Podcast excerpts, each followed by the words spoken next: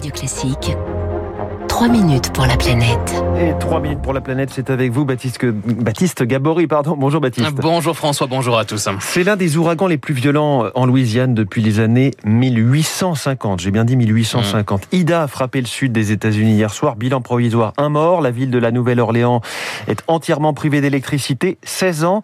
Jour pour jour après le passage dévastateur de Katrina. Oui, Katrina, euh, vingt-neuf août deux mille cinq, Katrina qui hante toujours la Nouvelle-Orléans et tout le pays. mille huit cents morts dans une ville inondée à près de quatre-vingts pour cent. Alors évidemment, tout le week-end, les spécialistes et les autorités ont mis en garde les habitants jusqu'au président Joe Biden. C'était cette nuit au siège de l'Agence américaine de gestion de crise. Je veux insister, ce sera un ouragan dévastateur. Donc s'il vous plaît, prenez vos précautions, prenez ça au sérieux.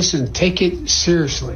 Classée en catégorie quatre à son arrivée sur les côtes de Louisiane hier midi, Ida a été rétrogradée en catégorie trois hier soir, la même que Katrina. Guillaume Séchet est météorologiste, créateur du site MétéoVille. C'est un, un ouragan majeur, hein. c'est, c'est un véritable monstre en fait, donc avec des vents moyens, hein, moyens de deux cent vingt à deux cent trente kilomètres heure très rapidement. Donc il s'est développé, euh, il a pris, il a gagné en puissance et c'est euh, lié euh, en fait à la température de l'eau de mer dans le golfe du Mexique qui est particulièrement élevé cette année. Alors de nombreux dégâts sont déjà à signaler. Vous le disiez, la Nouvelle-Orléans est désormais plongée dans le noir. Au total, près d'un million de personnes dans la région n'ont plus d'électricité. Ida poursuit sa route vers le nord-est, mais son intensité faiblit. Ida rétrogradée à l'instant en catégorie un. Alors Baptiste, la Nouvelle-Orléans est, euh, est-elle aujourd'hui mieux protégée face à ces phénomènes extrêmes? A priori, oui. Des travaux gigantesques ont été menés après Katrina pour renforcer en quelque sorte l'étanchéité de la ville.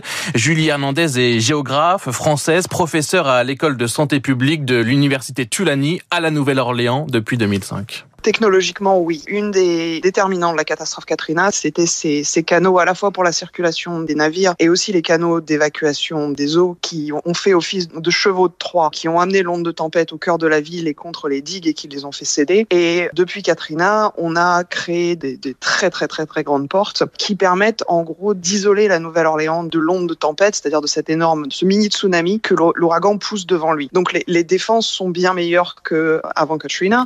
Chacune de ces portes fait onze tonnes, coût total quatorze milliards de dollars. Les lignes de défense ont donc été renforcées, mais pour ce qui est de l'urbanisme dans la reconstruction, c'est plus compliqué. Pour les personnes individuelles qui avaient les moyens de le faire, oui, on a des, des maisons qui sont beaucoup plus haut perchées, mais de manière générale, absolument pas. Les gens de la Nouvelle-Orléans sont extrêmement pauvres, n'avaient pas forcément d'assurance. Pour citer quelqu'un que j'avais interviewé à l'époque, euh, je peux être pauvre partout, mais c'est plus facile pour moi d'être pauvre ici. Allez vous installer ailleurs. Bah oui, mais ailleurs, il n'y a pas ma tante ou ma sœur qui peuvent s'occuper de mes enfants parce que moi, j'ai trois jobs. Et donc cette idée qu'on reconstruit à l'identique, c'est par manque de vision. Souvent, c'est, c'est parce qu'on n'a pas le choix. Des questions sensibles dans une région très vulnérable au changement climatique, hein, pas seulement face aux ouragans, mais aussi face à l'érosion, à la montée du niveau des mers. L'océan grignote chaque heure l'équivalent de la surface d'un terrain de football américain en Louisiane.